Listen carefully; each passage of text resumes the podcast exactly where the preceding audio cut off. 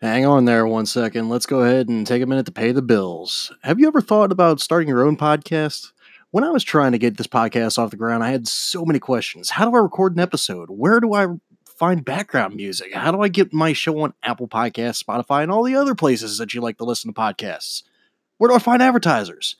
The answer to every single one of those questions is really simple Anchor. Anchor is a one stop shop for recording, hosting, distributing, and monetizing your podcast. And best of all, it's 100% free and 100% ridiculously easy to use.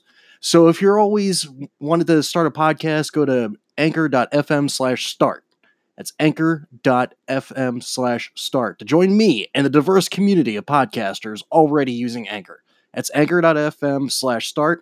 Can't wait to hear your podcast. The following podcast has not been rated. One and only.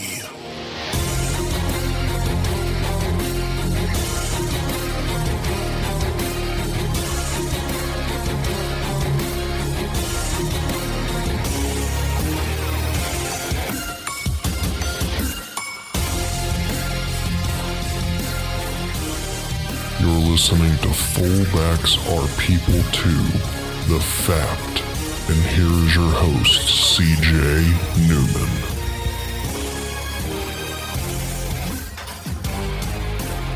Hey, hey, hey. You're listening to Fullbacks Are People Too.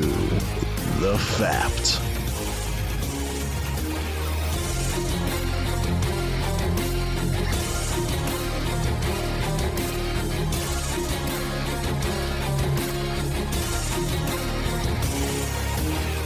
Happy week four, ladies and gentlemen. I hope you have had a great NFL season so far. I want to go ahead and start off by apologizing, which I've done several times in the history of this damn podcast.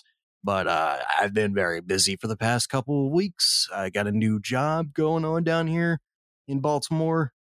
Um, looking forward to the, what the future brings with that, and been pretty busy studying for the masters coming up. Um, looking forward to a future, man. But I'm back. I'm here. I hope you're still subscribed. Hope you're still listening. Uh, tell all your friends, tell your family, tell people you don't like. Give me a review. Tell me how good I am and all of that jazz. But we're back. We're going to talk about week three, the outcome of that. We're going to talk about Thursday night's game from week four. Uh, give you a little bit of a preview for this week to come, if we can. And we're going to talk about Antonio Brown at the end, unfortunately, because that little bastard won't go away. So, without further ado, I have got Tyler Forness on the line, and I am going to have an interview with him just for you guys. Enjoy. The FAP is back, ladies and gentlemen, and this week I've got Tyler Forness coming back at CS, uh, CCR. Tyler, uh, what the fuck is your total handle nowadays, man? It's uh, CCS the real Forno, and CCS. it's been that way for uh, quite a while. CJ, I mean, I know Yeah, I know, but you went a, a spree of changing it like twice in a month, so I just got a little confused. Sorry. I changed it for a week to um to kind of make a joke with a buddy. So and it worked. So I changed it back. So the real Forno itself is still available out there. Hmm. Maybe I should grab that. Make it a parody account. So anyway, man, how you been? How's uh how's life been for you? It's been really good, man. Yeah.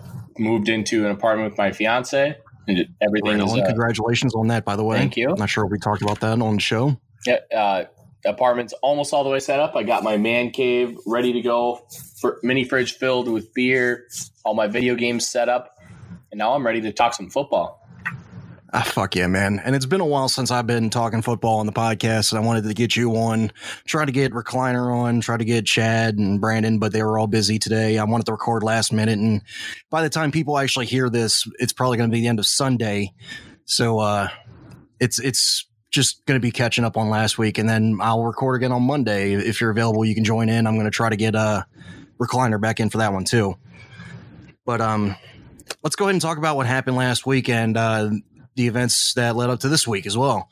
So, Daniel Jones, the guy that I have consistently shit on for the past couple months for being picked number fucking six overall in the draft by the New York Giants, made me eat my words on Sunday, uh, at least for one week. Uh, in his starting debut, he got a victory over the Tampa Bay Buccaneers, 32 to 31, and it was not close at halftime. Did you see that game, bud? I watched the condensed version after the fact, and I got to tell you, I was really impressed with what Daniel Jones did.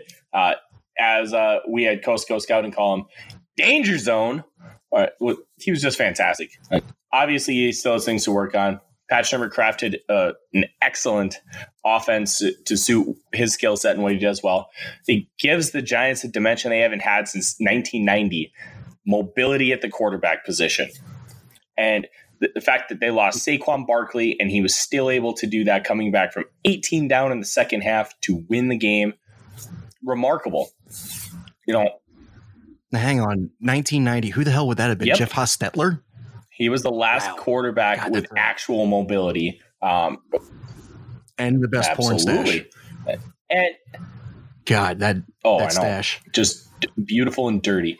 so when you look at it, the game plan for having Saquon Barkley, Saquon goes out the second quarter, and you really don't change a game plan like that midway through. So now that uh, Saquon is out for a few weeks, we're going to see what Daniel Jones really has because they're going to they're going to look at him and be like, all right, we don't have to really stress about the run game like we did. So we can play coverage. We can just blitz the farm, beat us.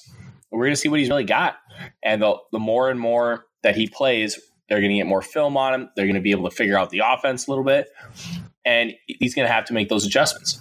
I'll be honest, I also uh, shit on the pick too but it wasn't necessarily shitting on the player. Yeah, we were shitting on the fact that he went way too high to a GM that literally doesn't seem like he knows what he's doing. And in that aspect, it, it was really unfair to Daniel Jones, which is why us at Coast to Coast Scouting kind of adopted him as one of our favorite players. And we uh, christened him Danger Zone. And we were just thrilled that he was able to come out and shut everybody up. And I hope he continues to do it. Right, and including my ass. God, I I've shit on him so much, and I feel kind of bad about it. I mean, it's not his fault he got picked at number six. It's the Giants' fault, obviously. I, I've seen mocks taking him in the second round, possibly third round, but uh, I, if the Giants really wanted him, I would have picked him at number 15, to be honest with you, because the other uh, Dwayne Haskins was would have still been available there too. So I it, it, blows my mind a little bit, but it that's in the past now. And the guy had one hell of a weekend. Just as a recap, he went 23 for 31 for 336 yards, two passing touchdowns, two rushing touchdowns, and no interceptions. But he did have a fumble that he lost. So um like you said, he's got to tighten up his game a little bit. Uh, Evan Engram and Sterling Shepard both had over 100 receiving yards. Uh, both of them had a touchdown. Engram went 113 on six receptions. Shepard went 100 yards on seven receptions. And just to add on to what you were talking about earlier, man, Saquon only uh, rushed for eight carries and had four receptions for uh, 10 yards and 27 yards, respectively and then he uh, got a high ankle sprain. Man, he it was diagnosed after the game, after the fact, that he had a, a high ankle sprain. He's going to be out four to six weeks, possibly six to eight. So, um, we're going to really see what Daniel Jones is made of. But maybe it's best that they do save the rest of the year for Saquon and go into next year, and they could truly be a threat in the NFL if they perhaps draft another weapon. And I think they will. This is an incredibly deep receiver class. Uh, you've got Jerry Jeudy, who I am banging the drum for the Dolphins to take it one if they end up with that number one pick. He is Odell Beckham Jr. with a little bit more size, mm. and the things he can do in the open field, it's remarkable. And he's going to run in the four threes. His teammate Henry Ruggs, they're talking he might break the four two barrier. Uh, they were uh, timing him at, at Alabama's junior pro day last year, and he ran in the four twos within awful 10 yard split, which means all he's got to do is fix his start and he could run the four ones. So you've got those guys. You've got CeeDee Lamb, Tee Higgins, Laviska Shenault, Tylan Wallace, Tyler Johnson. There's a ton of really good players that you can get in rounds one and two. Uh, and I'm really excited to kind of see how they build this offense because you're obviously going to focus around Saquon. You've got danger zone at quarterback. You've got Sterling Shepard, who's a good piece at receiver. Evan Engram's a good tight end. Get a uh, guy on the outside, and beef up the offensive line. You do those two things, Giants can be pretty good with Pat Shurmur. Yeah, on offense at least, that defense is still leakier than a faucet. Um, as far as the offensive line is concerned, it seemed to be holding up well for uh, Mr. Danny Dimes, as I've heard him called as well. Um, I, the, nicknames I've heard over the past week have been ridiculous for this little bastard, but whatever. So, offensive line's looking good. Um, run game, eh, I don't know if you've heard this week, but they worked out. Here's a name from the past Benny Cunningham. Remember that one? I do. He played for the Rams for a few years. Yeah, in St. Louis before they moved. So uh, they worked out him, some guy named Zach Zenner, and Fozzy Whittaker. I mean, I forgot that he wasn't on the Panthers anymore. I'm so used to him being on the Panthers. I know uh, they they've still got Cameron Artis Payne and uh, who's their lead back? Oh, McCaffrey, uh, white boy supreme. Uh, yeah. yeah, I think he just that guy got too expensive. We'll talk about him in a minute, but goddamn, he's he's been fantastic. So, um, on the roster right now at running back, they've got Wayne Gallman, who's going to be the guy getting the primary snaps at first string, and then they've got Elijah Penny at, um, right below him. So he's the third string. Wayne's the second string. I wouldn't expect them to run too much with these two scrubs, but you never know, man. I, Wayne might be the next breakout running back. It could happen. It could. I don't think it will, based on what we've already seen from him in the NFL. Yeah, I, I concur with that. I, I think that uh, it's going to be a bit of a run pass run, not a run run pass situation for uh, for New York going forward, but they really need to think about what they're going to do in the future uh, for the rest of the year, at least. Maybe bring in another running back, maybe trade for one, get somebody on a on a flyer like a sixth or seventh round pick um, that that they could trade, obviously. So, um, I don't know what they're going to do for the rest of the year, but I'm intrigued. Uh, Giants have gone from uh, gutter ball to um, possibly a strike this week. Uh, they got the Redskins this week, if I'm not mistaken, correct? I believe so. Yeah that uh that's an intriguing matchup. And I'm a little pissed off right now because I want to see Daniel Jones versus Dwayne Haskins, but a certain Gruden is robbing me of that opportunity. At the end of the day, Haskins only started one season in college. They don't think he's 100% ready, and they really want to redshirt him to let him truly learn. Uh, it can be, be a mistake, but it really helped Patrick Mahomes transition to the NFL. And I think it, Dwayne Haskins having that ability, only having started one year in a system that is not using the NFL. They don't run a spread option up here yet. So giving him the opportunity to sit and really learn and watch what's going on in the game, I think will really benefit him. And Jay Gruden's not in the business of letting a guy develop on the fly. He's in the business of I have to win or I'm getting fired. Yeah, he's in that at the moment. I also think it's another thing that uh, with Dwayne Haskins' situation, it's best that he rides the bench right now because your star left tackle Trent Williams is not on the field. Case Keenum is getting sacked like a motherfucker, and that line isn't going to bolster itself up if he, Dwayne Haskins does start. So you're going to hurt your future franchise quarterback if you throw him on the field right now. Absolutely, and it's crazy to think about it because they still have Brandon Scherff, Morgan Moses. Like that's a there's good pieces on that offensive line. When you lose a bookend like I still like Donald Penn, to be honest with you. I, I, think he's a suitable left tackle, but he is getting up there in age, and I, I, don't know. There's a reason why he was a free agent this year, and nobody picked him up. Penn, Penn is an average left tackle, and when you have other good pieces on that line, you can deal with average at your left tackle position. I mean, you have guys like Khalil Mack who are running off the right side now. Von Miller, same thing. Uh, Vikings, Danielle Hunter. So you're not really looking at it where a left tackle is the absolute number one building block. You need two tackles that are good. And if you have one great pass rush, you can always just flip them to the other side and be like, oh, I'll just go after your weak guy. So losing Williams is obviously hurting but it's not like Penn is a slouch. Yeah, I, I, concur with that, and I'm still a little frustrated with the way that things are working in DC, not too far away from me. I would love to see them give Trent Williams the opportunity to be traded because he's not doing anything right now. It's very clear that Trent Williams does not want to return to the Redskins. He wants to sit out until he's traded. And if the rumor and innuendo is correct on this, it appears that he is upset over how a uh, situation was handled medically last year. Uh, he had some sort of uh, scare ca- with a cancer bump, but it ended up not being cancerous. So the, he's not very happy with the way it was handled by the Redskins, and uh, we don't know too much more details into that. But it's very apparent he does not want to play for them right now.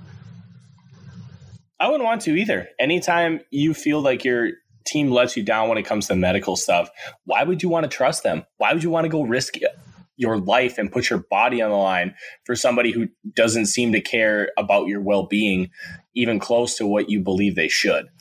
And I respect the hell out of him for standing up for himself and making sure that he's taken care of. Uh, I hope he does play because he's great. But if I were in a situation, I'd probably be doing the same thing. I really hope that they wake up one day and say, you know what? We need to train this motherfucker. We need to trade him to another team, and hopefully it's the Ravens. I would love to have him. Yeah, but what are you giving up for Trent Williams? Um, I'd send a tight end their way because they need one. They really do need one at this point. I mean, uh, I, I love me some uh, some some Davis, but he's not doing it right now. The um the the first string tight end still hurt right now. Uh, Jordan, what's his nuts? Can't remember his name. Jordan, uh, I always have Reed. concussion read. Yeah, he uh he's he's injured right now and he's probably not going to be playing again. So they're down at the tight end position and their quarterback right now is a huge fan of the tight end. So why not trade him that and I don't know, third round pick? I mean, they're in a spot right now where if they do open up trade talks, they really don't have too much leverage. If they did this in the offseason before the, the whole uh, rumor and innuendo got out there, they could have got a first round pick and more for him. At the end of the day, Washington still has the leverage because they're not paying him. He's still under their control. And why would you give up an all pro for peanuts? You just wait it out and let it ride. I think uh, Trent's going to announce his retirement at some point, but um, it's it's an ugly situation, and I'm sure he's going to file agreements with the NFLPA. But it sucks when you're a player and you really have a hard time uh, with the team that you're at, and you really want to get out of there. I understand that you have a contract to that team, but as one of our mentors says, you have a broader contract beyond that. There's a second contract, and that's with the NFL Players Association and the NFL in general. It's a uh, cooperative agreement between them. You can sit out as long as you want if you're willing to pay the price. And from what I'm reading, the price is going to be pretty high, over two million for uh, fines right now, if I'm not mistaken. On top of the fact that he's missed game checks. Absolutely. And he has been lucky enough with his skill set and negotiations with uh, his contracts that he's pretty well set financially. So missing out on this money obviously is not ideal and it hurts because you still don't want to lose out on millions of dollars. But I'd rather lose Yeah, out on millions of dollars than put myself in actual danger. Makes sense. And uh, definitely don't want to have a situation like last year happen again if he were to get injured, were to get sick, were to have a health scare where uh, they misdiagnosed him or just undertreated him. You really want to go to a team that's actually going to give a shit about you. And I got to say, ever since Dan Snyder has taken over this team, they really haven't gone anywhere. They've tanked, they've gone downhill, they've done really poorly. And the image that Dan Snyder has really put out there of his organization is not one that is great. It's not one that shows that he gives a shit. It it's one that shows that he meddles a lot and he's wrong 90% of the time. This RG3 was a Dan Snyder decision. I, I'm convinced it was not the GM. It was definitely not uh, Mike Shanahan at the time. It was a Dan Snyder, I got to have him now decision. And he forced the hand of the entire Redskins organization. So I don't know going forward what this means.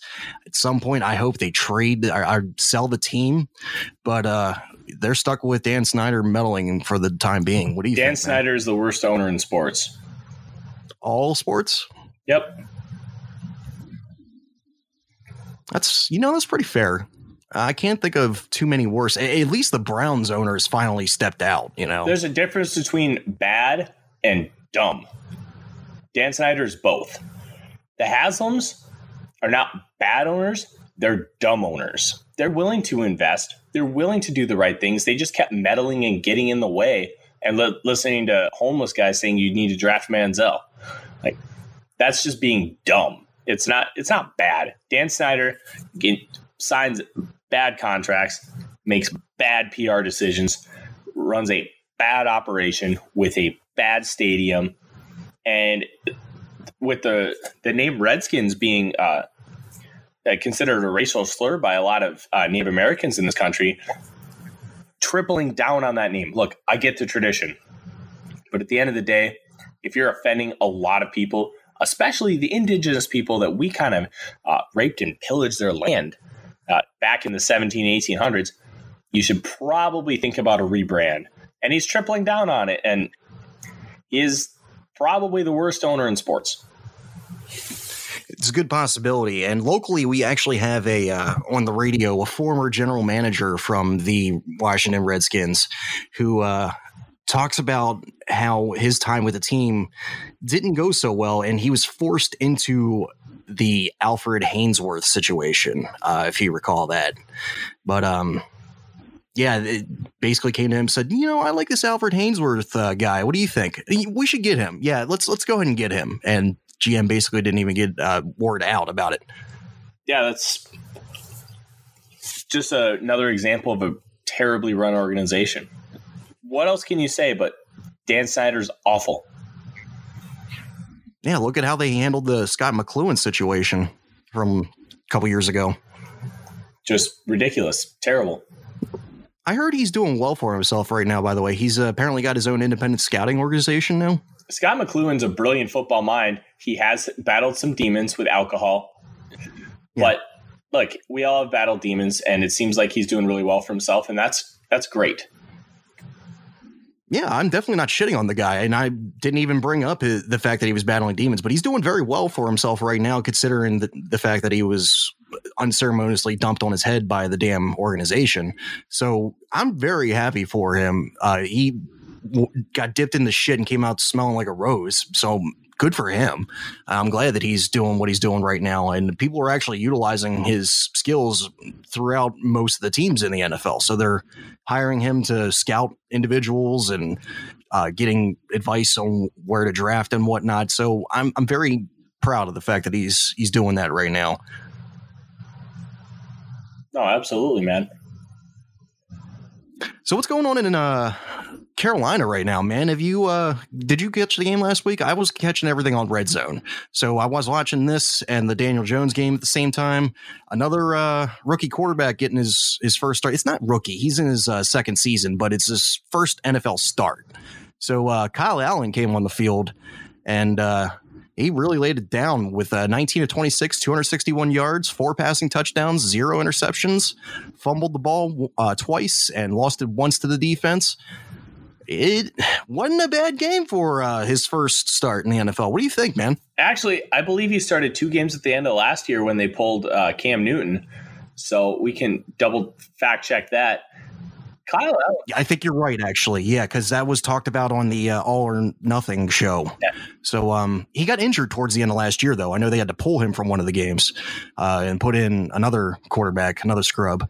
But uh, yeah, he went. I, I mean, 261 is nothing to shit at. Uh, some people in Baltimore would have killed for those numbers last year with Lamar Jackson. We'll get to that later. But um, thoughts, man. What, what do you think about Kyle Allen so far? Fun story. Kyle Allen and Kyler Murray battled for the starting quarterback job at Texas A&M. Kyler Murray ended up losing it to Kyle Allen, so he transferred out. And then Kyle Allen transferred out and he went to Houston. So the fact that they met playing each other in the NFL was kind of cool. But Allen looked really good. He was able to push the ball downfield, which is something Cam Newton has not been able to do. And because Cam hasn't been able to do it, uh, defenses haven't really had to honor the deep ball. If you don't have to honor the deep ball, you can just load up the box, uh, cover all the short routes, stop white boy supreme Christian McCaffrey, and it really limits what you can do. So bringing in Allen, who's able to make those deep throws, really opened up that uh, vertical passing offense of Norv Turner. And it was r- really well done. Uh, Do you miss Norv Turner? I think Norv Turner uh, kind of took the brunt of it. Look, Teddy was supposed to be the guy, and I think he would have been the guy. But at the end of the day, Teddy's leg almost got decapitated, and then they just ended up losing, and Norv just kind of wanted out, which that's fine if that's that's what you want, and you know you do you, man. And I'm surprised they went as smoothly as it did because he was back with the uh, Panthers the next season, if I'm not mistaken. I thought that the Vikings would have fought that uh, contract battle. uh, Norv resigned. Yeah, he wasn't leaving to go to the Panthers. He left and ended up with the Panthers.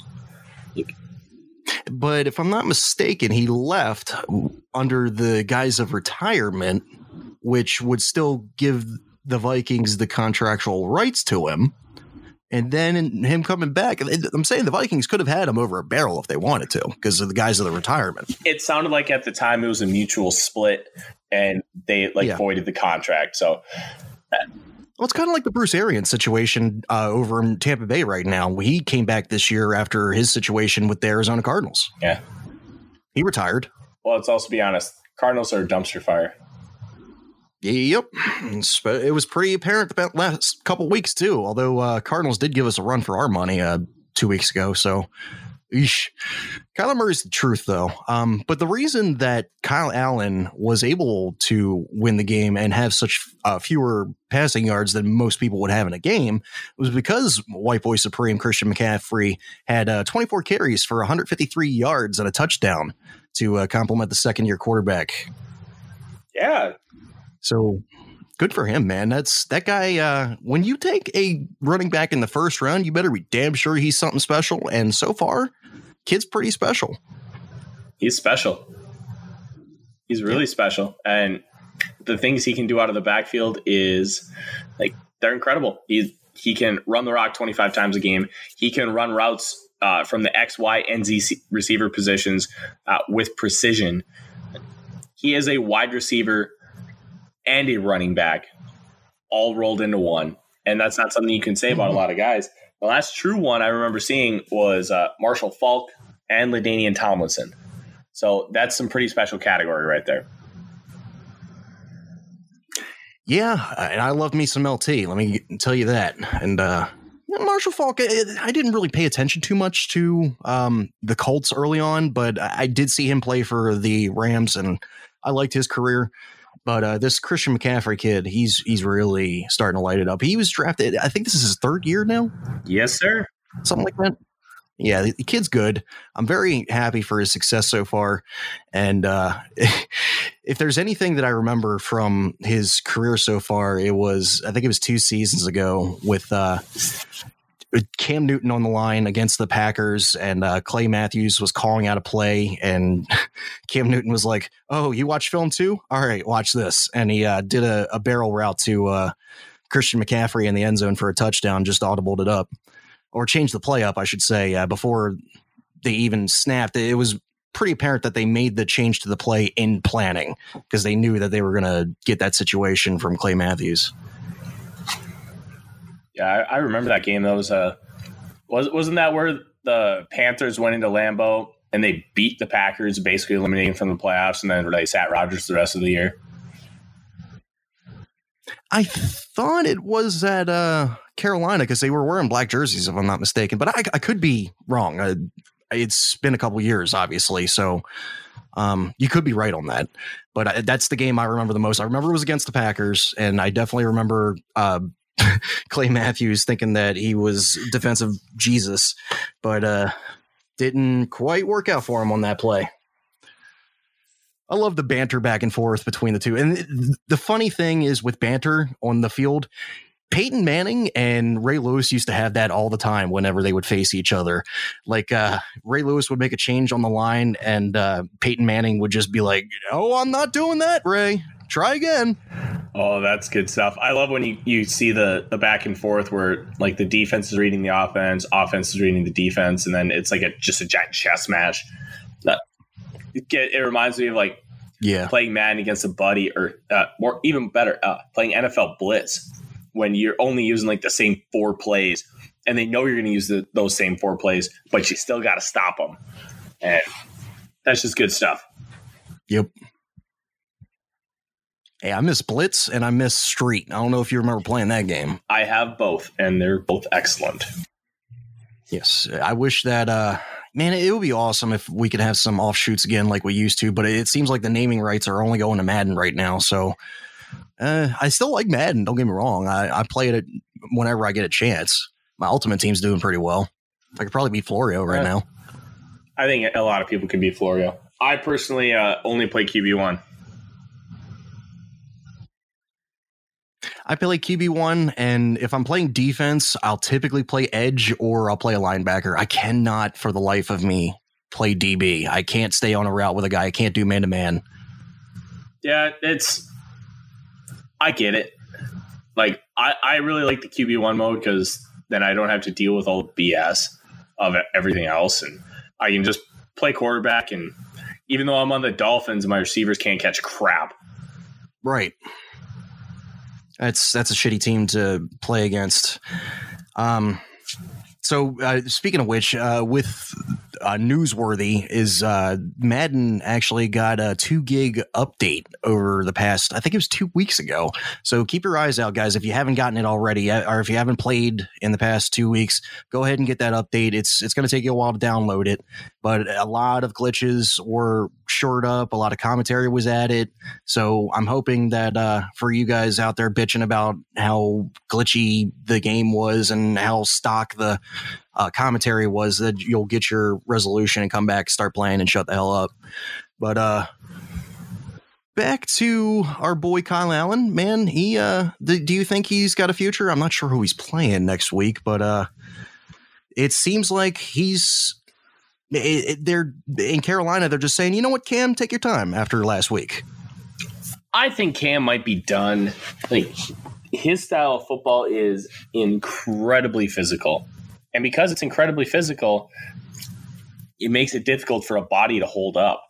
And Mhm. Now it's foot. It was his shoulder. And the first two games, he really didn't look that good. So Nope. you got to wonder if he's done. And it's unfortunate because you never want to see somebody that talented struggle like he is. But at the end of the day, it, it might be best long term for Cam to completely shut him down this year, let him get 100%. Kind of what the Colts did with Andrew Luck uh, back in the 2017 season. Just kind of let it ride, Mhm. see what happens get him healthy. And if he's not healthy, you got to move in a different direction. His contract, I believe, is up after this season. So you have some flexibility. And Andrew Luck set a precedent. You got to think, man, uh, with his retirement this year, Andrew Luck came out as the uh, first draft pick of the year after Cam Newton. So it it would be no shame to Cam Newton to hang him up if he's truly beat the shitting back. But I think the guy is very prideful. I think if he's released from the Panthers, he'll go to another team. It'll be picked up in an instant, in my opinion, um, depending on the QB situation next year. A lot of the teams have their QB, though. I mean, the only ones I can't think of would be, oof, Miami. And that's pretty much it. Everybody else is pretty set. I, maybe the Rams could uh, get a replacement, but do you really want to take Cam Newton in place of Why would Goff? They get know. a replacement? They But, um, just paid Goff a bunch of money. I forgot about that. So when you go around the league and you think about who could be out, Jimmy Garoppolo. If he doesn't show that he's the guy this year, they can get out for like four million bucks. Vikings and Kirk Cousins. Kirk Cousins doesn't show any kind of improvement. They could try and find a way out, or draft a guy and just deal with Cousins for one more year, and then let the the, the young guy take over. Andy Dalton. That could really hurt them though if they can't find a trade partner because that that guaranteed contract is going to. At the end of the day, it would have been the same thing if it was a five year deal. The first three years would have been fully guaranteed. It was just would have been fluff on the back end. So I really don't have any issues with it. The only reason why people are shitting on it so much is because it's a fully guaranteed contract. When in all quarterback contracts, the first three years are fully guaranteed. They just don't talk about it like in those specific terms. Like the Vikings will just either like pay him to go away, or maybe they can find a trade partner, or they'll just deal with it. Uh, like Andy Dalton with the Bengals, he's probably on his way out. Uh, like Ben Roethlisberger's having elbow surgery at 37. Who knows if he's going to be able to come back? Who knows if Mason Rudolph is the answer? Uh, like, uh, who else is there? Uh, Jameis Winston, Marcus Mariota.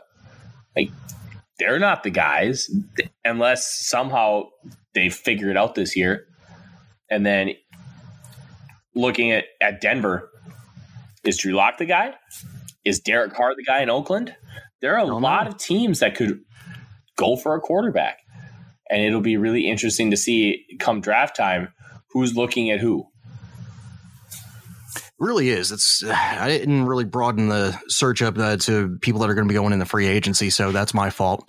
But um, yeah, Drew Lock situation is pretty interesting. The guy got put on IR. So do you think they're going to do the IR boomerang on him and bring him back in the middle of the season?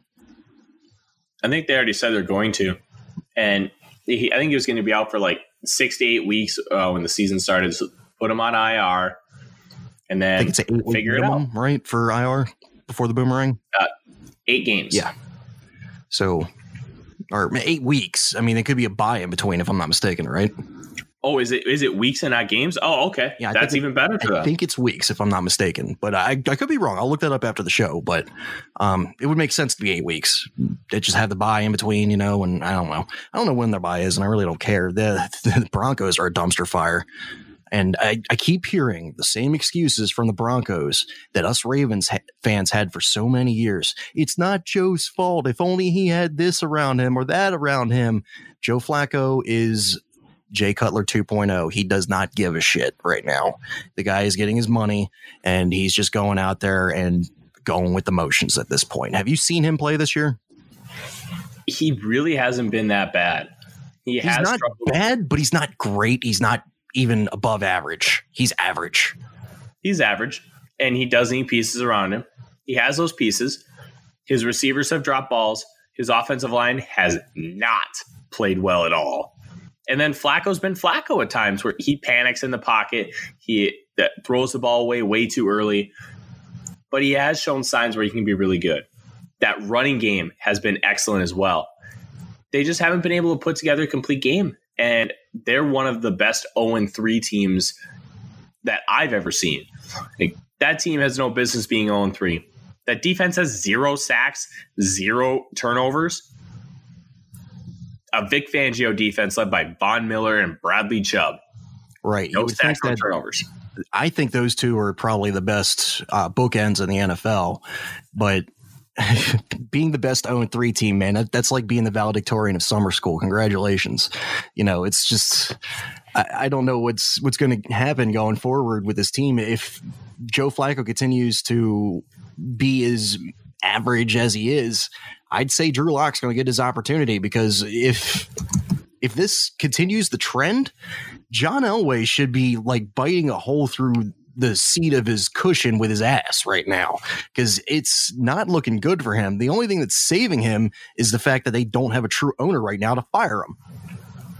Uh, it also helps that John Elway brought them two Super Bowl titles, is considered a top five quarterback in NFL history, and is a Broncos legacy those things are also massively in play with that as well. And yeah. he's done a decent and, job building an overall team. He's a quarterback away from put the cherry on it. He's a quarterback away from being really good. Yeah, you can't put the cherry on top of the sundae, unfortunately. Um, he fell into Peyton Manning something lucky. Yes, but I think I, he also played a big part in that, being that he's John Elway. Yep. I mean, you can convince if you're John Elway, you can convince the best quarterback to come hang out with you and that you'll be on a really good team. And it was very apparent that that team at the time was going to be at some point in the Super Bowl, and they were within two years. I mean, uh, what happened his first year? Oh yeah, the Ravens beat them in the divisional round and went on to win the Super Bowl. But uh, the next year, yeah, he was in the Super Bowl against the uh, Seahawks, and got blown out. But two years later, he was back again and he got his second Super Bowl trophy as a uh, quarterback there. So wait, people are actually um, Ravens fans. Yeah, man, there's a lot of them. Hell, I'm surprised you're not. You're just a fan of the wrong purple team, man. Yeah, we don't have murders on our team. Well, I don't know, man. You guys do have a boat incident, though.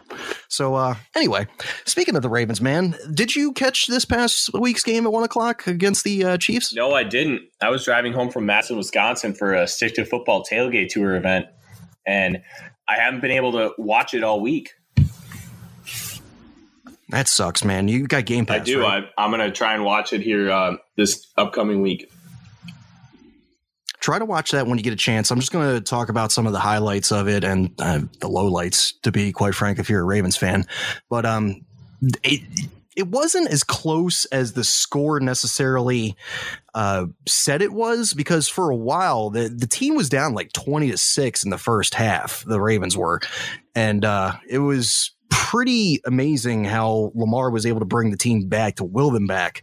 But during the first half, they just refused to go to the run game and they just chucked the ball up 42 times in the entire game and he only completed 50% of his passes.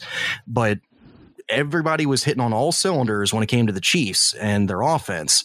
Patrick Mahomes came out and did Patrick Mahomes things, even against one of the best defenses in the NFL with the uh, Baltimore Ravens. He was able to carve them up, and I wasn't shocked. I, it doesn't matter if you got man to man, if you're going zone. Patrick Mahomes is going to get his yards and his touchdowns. It's going to happen. So I'm not shocked at what happened. The final score ended up being 33 to 28. So uh, Lamar was on a tear in the second half. He was starting to complete some passes. He had two good Hail Marys. Um, one was to Hollywood Brown and the other was to uh shit. Uh Willie Snead, the fourth. He uh those two uh, I was surprised they were caught and Willie Snead really wrestled one out of his hands. But from what I've seen so far out of Lamar Jackson, he has really come leaps and bounds from last year. I agree. Lamar Jackson was my QB two of that 2016 draft class because of some of the things that we have seen so far this season. Poise in the pocket, accurate deep ball, and he he reminds me of Michael Vick in a different way than most people would associate. He flicks his wrist, drops a 60 yard dime perfectly. Same way Michael Vick did. And it's impressive to see because it just looks effortless.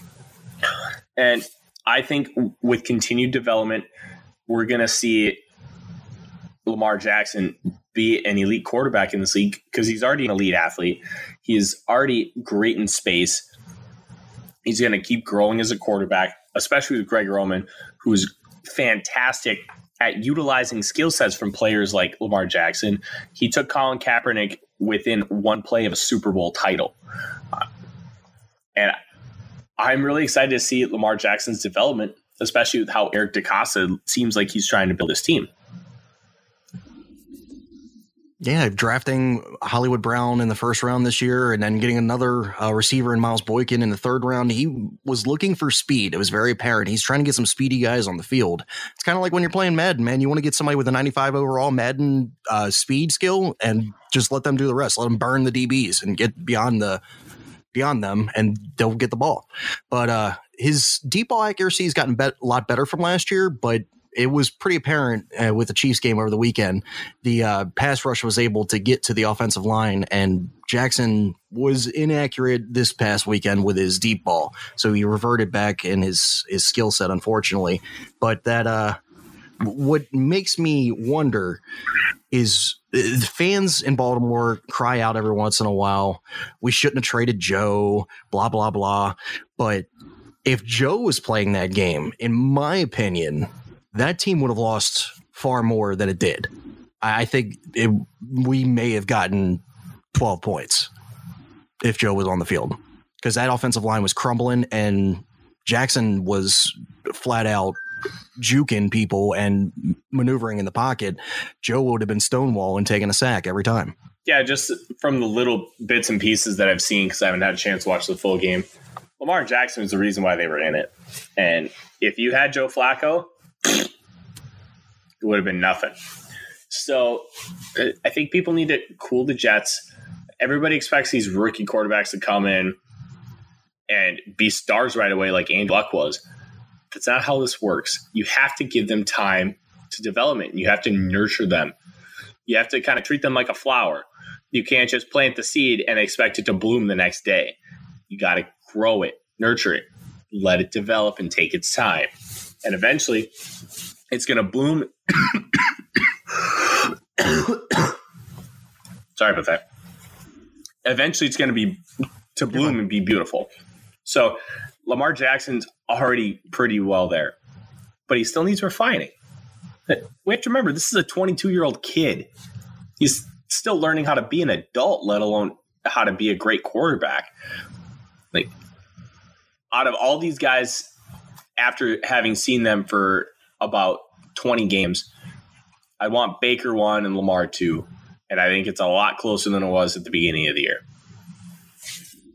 Uh, there's a lot of talk right now. I've been watching ESPN the past couple days, man, that uh, people have been shitting on Baker, and I quite frankly don't get it. Uh, saying that he's overrated and whatnot. Rex Ryan has been quoted as saying that, and I don't see it.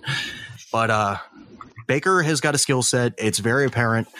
The issue in Cleveland has been coaching. So that's just it, it, could be just my view, but I don't think the problem is the GM. The GM is putting together a damn good team. The team itself is very talented, so it's not the players. What else could it be, Tyler? Look, I'm a Baker defender. I think Baker's fantastic, but it's still on Baker too. He's been let down by his offensive line. He's been let down by the coaching, which calling consistent vertical only routes when your offensive line can't protect for more than two seconds, what are you doing? It doesn't make any sense. It worked in Madden. But uh, when you really think about Baker and what he's done and what he's been doing, it's still on him. He's bailing the pocket. He's panicking. He's just flushing out to his right. He's got the ability to step up, and he doesn't take it. Baker has to play better football, and especially with that pocket presence. Fix that, I think they'll be okay. Oh, I've been holding on to this little nugget for a little while, uh, a couple weeks, by the way. So the Monday night game where they got their first one of the season, the Cleveland Browns against the New York Jets. not sure if you watched the game or not, but uh, during the first quarter, I, I, found this little nugget and I found it pretty intriguing. And they actually agree with me. They uh, put a bit up on the screen that said, "Who is Freddie Kitchens?" And as soon as I saw that, I said, the fucking nation doesn't know who Freddie Kitchens is. They all agree with me. It's a fact.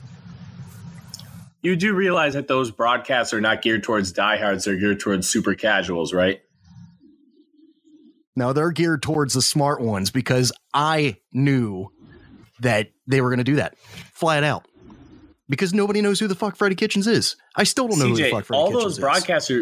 Built for casual listeners and viewers because that's who they want to attract. They're going to keep us no matter what. It's the same thing with Monday Night Raw when you and I talk wrestling. They don't care about uh, like the diehards. They want casuals. If they get casuals, their ratings spike. They're going to keep the diehard fans until they completely run them away. That's true, but at the same time, I didn't see a screen come up to say who is Adam Gase. Look, you should have known who Freddie Kitchens was. Did you need to know his whole background? No, but you still should have known who he was at that time, and you can't argue me and tell with me and tell me otherwise. I'm sorry I didn't know who the running backs coach for the Browns last year was. That all of a sudden became the yeah, coach. But he had year. been the offensive coordinator for like three weeks, and they had played really well. You should have known who he was. Meh, they played okay. They were all right. All right, man. Agree to disagree on this whole fucking Freddie Kitchens thing. I still think I'm right, but whatever. So, moving on, you actually brought a topic to me that you wanted to talk about, and that would be the Green Bay Packers and, quite frankly, the NFC North at this point. You brought a little tidbit to the table. You said that you think the Packers shouldn't be crowned so quickly, and I think that uh, was pretty apparent on Thursday night. So, uh, go ahead and give me what you think about uh, the Packers right now.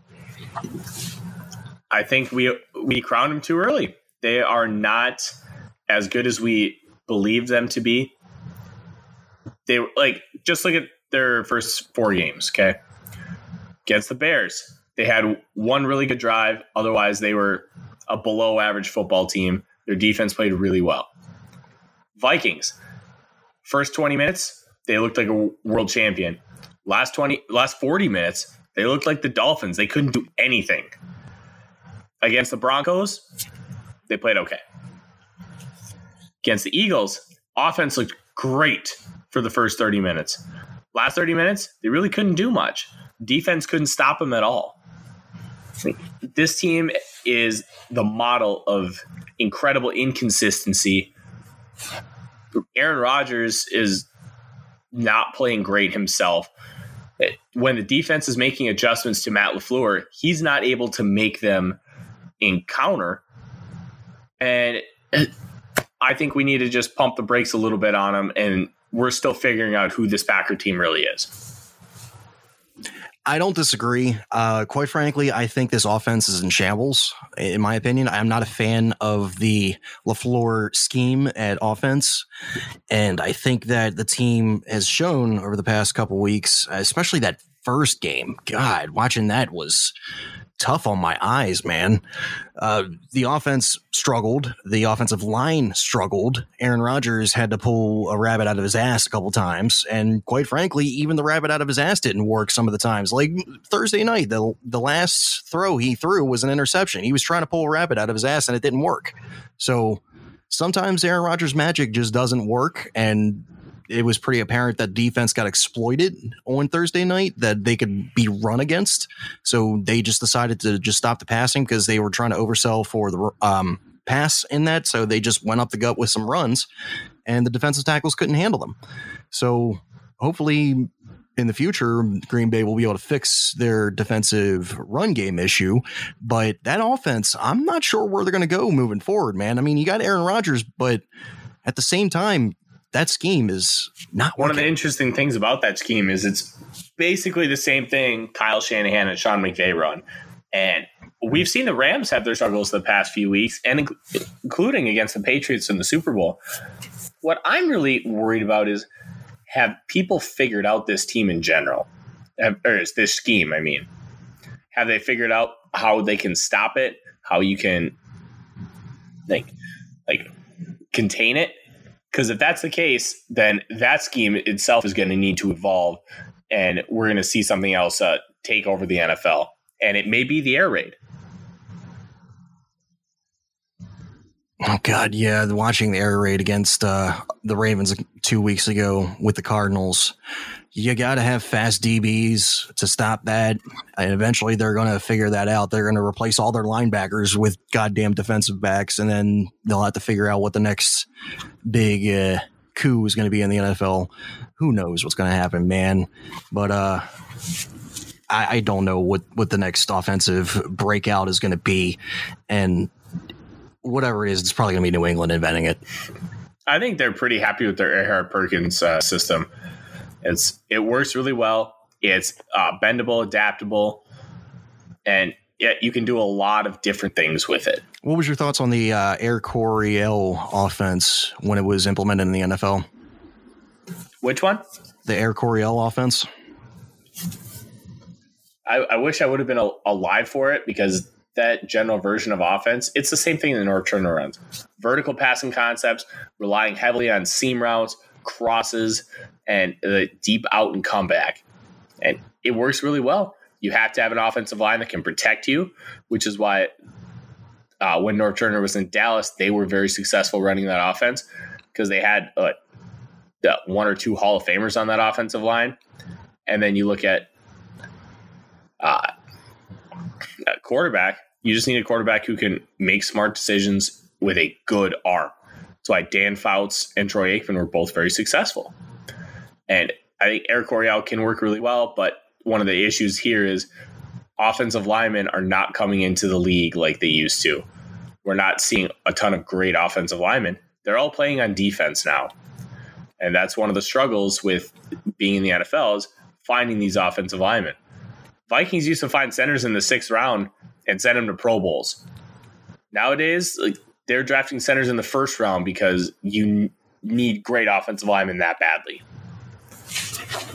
Yeah, it's really hard to find a good center nowadays. Quite frankly, I've always been a big proponent of the center. I think the center is the most important offensive line position. A lot of people will say left tackle. I get that, but you got to be really smart and you got to be really effective and really strong to play center, in my view. Yeah, absolutely. And even with the uh, the center position being the most important, it's surprisingly the easiest one to replace. And like like I said with the Vikings, they ended up with Matt Birk, six round pick in '98, John Sullivan, six round pick in 2006. Those guys put, uh, had all pro seasons, and it's it's the easiest to replace. But it, like you said, I think you're right. It's the most important. They make a lot of the calls on the line. They get everybody organized. It's if you have a good one, keep them. Dude, have you seen Matt Birk recently? He's lost like 80 pounds and he looks great. He's ripped. He looks like he could play tight end right now if he wanted to. No, absolutely. I, I'm I'm fucking jealous. I mean, that guy was a big burly bastard. He wasn't a bad looking guy in general, but now, Jesus Christ, he's looking ripped, and I'm proud of him. Very good for him, and uh, very good for a former Super Bowl champion. Uh, where did he get his title from? Oh yeah, that's right, the Ravens. But um, yeah, I, I agree with you 100 percent about that. It's it's really hard to find good centers nowadays, in my opinion. I know that you said they're the easiest to replace. You got to be super smart though. You got to look at the situation in Week One. Steelers versus the Patriots. I- I think everybody has seen uh, memes being created of this guy. False start, everybody but the center. Goodness. You got to be smart. You got to know your uh, snap counts. And if you don't, you end up like that damn center for the Pittsburgh Steelers. Is that Pouncey? I think it's somebody else. Um, I don't think Pouncey's was the center that week. I, I could be wrong. Could be wrong. I, I've said that a couple times, but um, yeah, he the guy flat out didn't. he flat out didn't snap the ball. Everybody else moved back and started going in their positions, but the center just stayed there. Rumor has it he's still out there at uh, Soldier Field right now, or not Soldier Field, um, uh, Gillette Stadium. That's good stuff, man. Yeah, I've seen so many memes. It's hilarious. But uh, that poor bastard, yeah, he'll uh, he's gonna kick himself forever. But moving forward, man, do you who do you predict out of that Which division? one? The NFC North back to the Packers being crowned too early. I still think the Vikings are going to win it. I don't trust Trubisky. That team could easily be one and two. They probably should be one and two. Uh, that roughing the passer call on Bradley Chubb was absolutely bogus. And the Broncos played well enough to win that game, which is one of the reasons why I think they're one of the best only three teams I've ever seen. They played really well overall against a really, really good defense. But even so, that that defense still allowed 15 points to a really poor Washington offense led by Case Keenum, who's showing why he's on his fifth team in five years. I think it's it's the Bears to lose, but I think the right. Vikings will end up figuring out a way to win it and then let us down in the playoffs. Quite frankly, I went into the season thinking they, that the NFC North was one of the powerhouses, and as it stands right now, it's a pretty weak division. It could be anybody's, in my view. Eh, What really bothers me right now is people saying that the Lions are undefeated. Man, a tie is not a win. A tie is a half loss. That is a defeat in my view. I fucking hate when people say, "Well, technically they're undefeated." Uh, fuck you. They are not. But They have a half loss against them. if you want to count it as a half loss, I can understand that. But what if it's anybody's division? How does that make it a weak division? Like if if it's the NFC South or the NFC West of like five years ago, where you're getting like a seven and nine team winning the division, I get that. But you've got four legit playoff Uh, contenders in one division. I don't think that I they're think legit makes a lot of playoff contenders. You have a legit playoff contender in the fact that one of them has to win the division, but they're all offensively struggling right now. It's it's really bad. Even uh, even your Vikings are having some issues, but I got to tell you, I you've, you're in good hands when it comes to the future of your offense. Gary Kubiak is the truth. I love that guy, and I think he's going to really craft something serious for you guys as far as his adaptation of the West Coast offense. And I hope that in the future, if you get a QB to replace uh, the guy you got now, or if you stick with him, maybe you guys will uh, really become one of the offensive juggernauts. Because quite frankly, his his scheme has been known to work. It worked very well for Joe in Baltimore. Oh, absolutely. And one of the things that we have to deal with is just Kirk being himself. If Kirk figures out his own life, we're going to be just fine. And we're already we've already put up uh, two games of basically thirty points, and then that game against the Packers, we were uh, a questionable uh, PI overturn and a stupid throw away from beating the Packers at Lambeau too. Yeah, that that could have been anybody's game. Once again, it could be anybody's division. That could have been anybody's game. It was uh it's been rough watching the offense in the NFC North for the past couple weeks, man. Even Matt Stafford isn't himself anymore, and it's he's quite frankly not being picked up in a lot of fantasy leagues. I don't know if he's available in yours. He was available in mine, and I needed a backup, so I picked him up. And he has been shit in the bed. Uh, I'll say this about the Lions: they may have had that dud against the Cardinals where they got the tie, but they did beat Philly in Philly, and they beat the Chargers at home. Those are two really good football teams. Yeah, I agree. Um, Chargers gave the Ravens all they could fight for last year in the playoffs, and quite frankly, they uh, gave it to us in the regular season too. But they're a really good offense. That they have the two of the best defensive ends in the sport. Love Joey Bosa and uh, Ingram. They're they're fucking phenomenal. Th- their defensive backs are nothing to spit on. They're pretty well stacked. They just need to figure out how to shift gears and go to the next level. And we'll see if their coach has the answer for them. But uh, you you never know, man. It's it's kind of weird, especially in the situation they're in right now, playing in a soccer stadium, and that they can't even fill the soccer stadium with their fans. A lot of the fans are actually opposing teams. They have no support from LA. It seems like. I don't know what's going to happen with the Chargers in the years to come. They, they could win despite not having fans, but it's yet to be seen. And it's going to be interesting for the next couple years, especially with them moving into that new stadium next year, how it's going to turn out and what's going to happen as far as the fan base there is concerned. Well, think about this: if they're winning without a home field advantage, imagine when they get a home field advantage. But will they get one? Is my opinion. Is my question in LA because it's very apparent the last couple times that the NFL has been in Los Angeles, the I, you know the, the Raiders had a good fan base, but that was mostly from Oakland. They traveled. Um, Rams had a hard time getting a fan base out there. It was it was really rough, but uh, and the Chargers only stuck one year, and that was in the AFL when they first started. But it was it was rough being a- an LA team, and right now it's it's really hard. They didn't have barely any fans when uh, the Rams were in the Super Bowl last year. It was mostly Patriots fans at that game.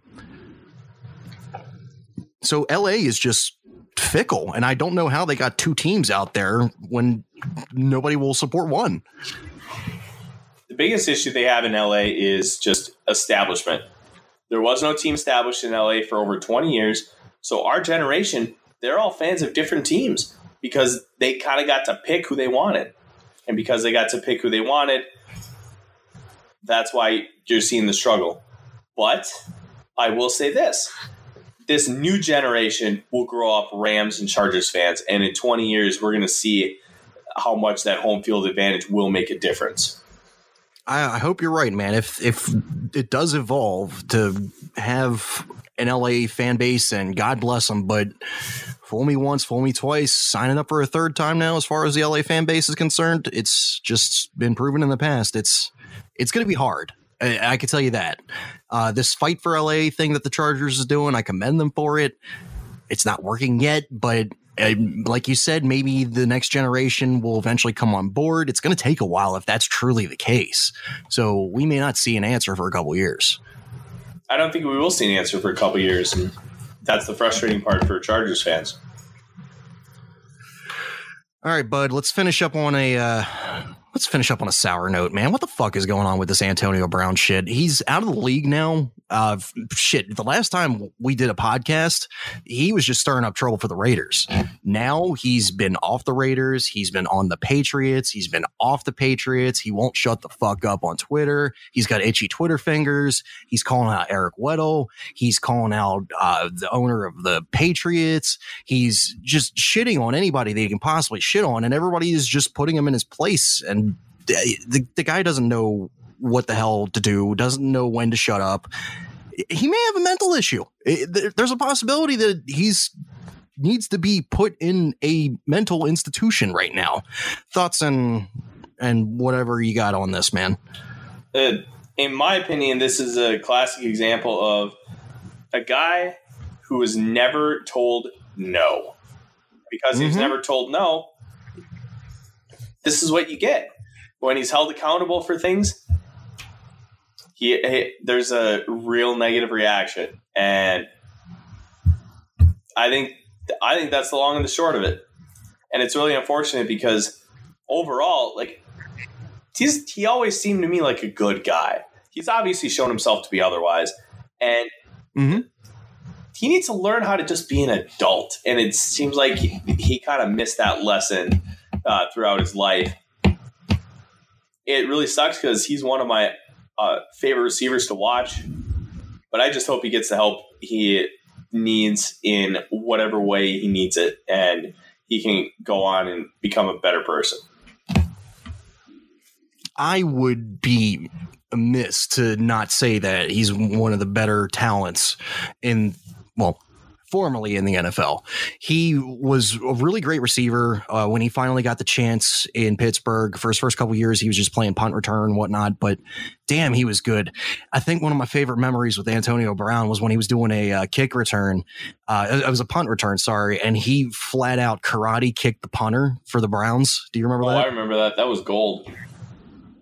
That was fantastic. And i keep that gif on me whenever i get a chance to send it off. It's fucking hilarious. And even as a ravens fan man i don't give a shit. Antonio brown played very well and he was able to do a lot of things against us.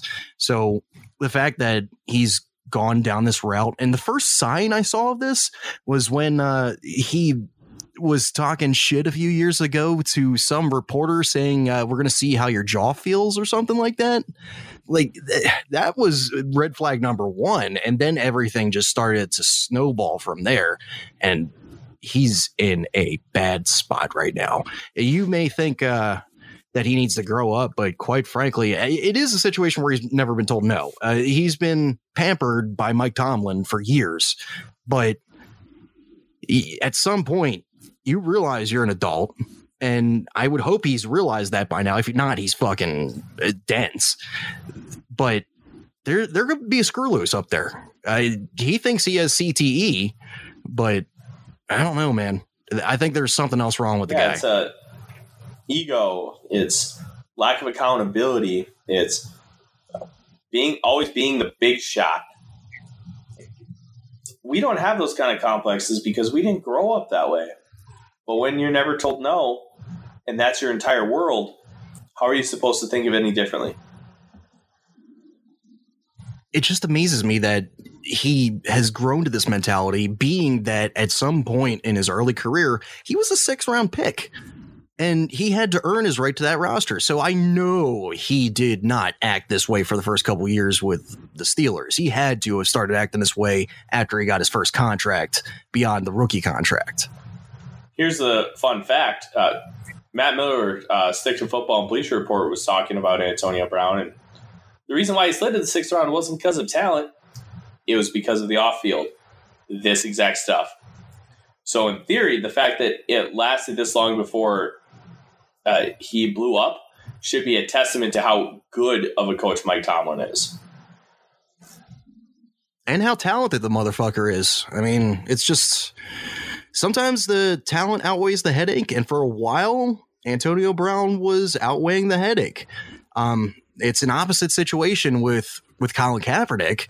Um, the headache was definitely not worth the talent, and at least in most people's view, uh, a lot of people think he should be hired based on his uh, stance and whatnot or whatever. But quite frankly, I'm not changing an entire offense for the stats that he's thrown up over the last couple years of his career, and he got hurt a lot. So sometimes the the talent isn't worth the headache, and right now. Antonio Brown is not worth the headache, especially with the fact that he may eventually go to jail.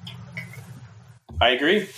If uh, if everything clears out and he figures out his own shit, I'd be okay bringing him back, but not anywhere close until then, man. Uh, the fact they couldn't last on the Patriots, man, and maybe it was just because of the pending charges that they felt they needed to get rid of him, but I feel that they thought the headache wasn't worth the talent. So if they think that, then I don't think there's any place in him for him in the NFL because that's supposedly the gold standard team where you that's the military school of the NFL. That's where you go to shape up. I mean, they turned around Randy Moss's career. They were able to do some shit to make people have less personality and be more team oriented. And I don't think they uh, they could do that with Mr. Brown. So I'm not sure Brown has a place right now. And XFL doesn't want him. Did you hear uh, the representatives talking about uh, him in the league there? Shit, if you're not wanted in a league that doesn't even exist right now, that's pretty fucked up. You know you're bad. You're really bad. All right, dude. I think it's time to wrap it up for this week, man. I appreciate you coming on. Uh, got plans Monday night? Um, probably gonna watch the football game and I guess maybe record a podcast. All right, we'll we'll probably hook up like an hour or two beforehand, record something to talk about Sunday nights, uh, Sunday's games and whatnot. Just do a little review. I'm to try to do two or three podcasts a week. Get back on the ball with this. Try to give you guys as much content as I possibly can. So thank you very much for listening this week, guys. I really appreciate it. And moving forward, we're going to try to give you all the content that we can. Until next week, ladies and gentlemen, have a great weekend. Enjoy your Sunday games.